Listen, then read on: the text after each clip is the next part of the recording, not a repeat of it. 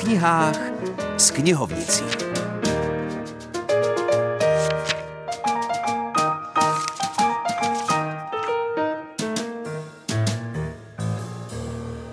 Hezké nedělní odpoledne přeje Filip Černý. Na začátek si dovolím jeden citát z Wikipedie z hesla Vojničův rukopis. Vojničův rukopis je záhadná ilustrovaná kniha napsaná neznámým písmem v neznámém jazyce. Konec citátu. A u mikrofonu už vítám Helenu Stejskalovou z Jihočeského muzea, která má Vojničův rukopis před sebou rozevřený na stole. Vojničův rukopis, respektive reprodukci všech jeho stránek z úvodní studií, vydalo v Bratislavě nakladatelství CAT Press v roce 2012. Badatelka a záhodoložka Jitka Lenková opatřila knihu svým přehledným úvodem a zamyšlením na dosud známými fakty o tomto záhadném rukopisu.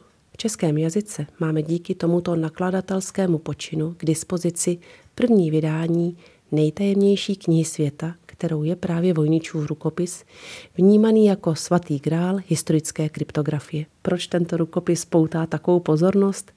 Nikdo dosud nebyl schopný rozluštit a přečíst ho. Díky tomuto vydání Vojničova rukopisu se o rozluštění může pokusit už úplně každý. Dosud se o rozluštění snažili odborníci i amatérští badatelé různými metodami i technickými prostředky. Již i v českém prostředí byla řada pokusů, avšak zatím neúspěšných.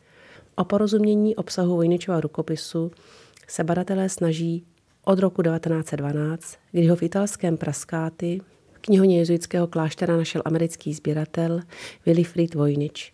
Po úmrtí Vojničovy manželky se rukopis po čase a po dalších majitelích dostal do knihovny Yaleovy univerzity, kde je uložen pod označením MS 408. Kniha měla celkem asi 272 stran v 17 arších, Dochovalo se jich ale jen 240. Text je psán na pergamenu neznámým písmem o 20 až 30 znacích, s jednoduchou interpunkcí a neznámým jazykem. Celá kniha má asi 35 tisíc slov. Doba vzniku je kladena do období let 1404 až 1438. Pozorovná historie této knihy dosvědčuje, že prvním doloženým vlastníkem byl v Praze žijící alchymista Georgius Barschius, a možná Rudolf II. či Rožumberkové knihu viděli, či ji měli krátce ve svém držení. Kniha má různé části. Botanickou, astronomickou, kosmologickou, farmakologickou a recepty. Tedy zřejmě. Tak už se stačí jen začíst, nebo alespoň jen zakoukat do čarokrásných vyobrazení.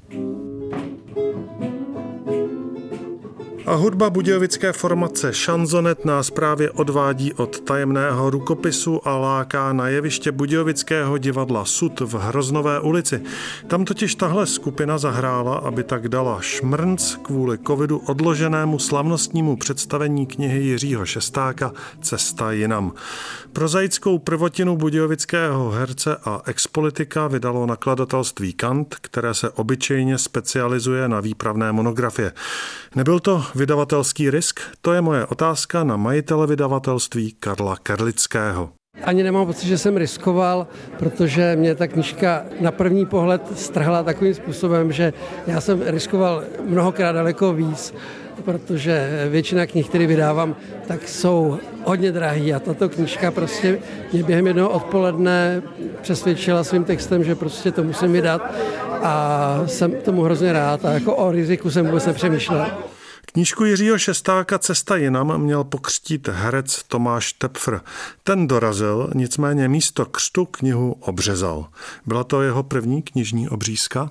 Ne, ne, ne, udělal jsem to už jednou taky Arnoštovi Lustigovi kdysi, protože byl velký kamarád mého tatínka. A křest je taková vážná věc pro křesťany, jo.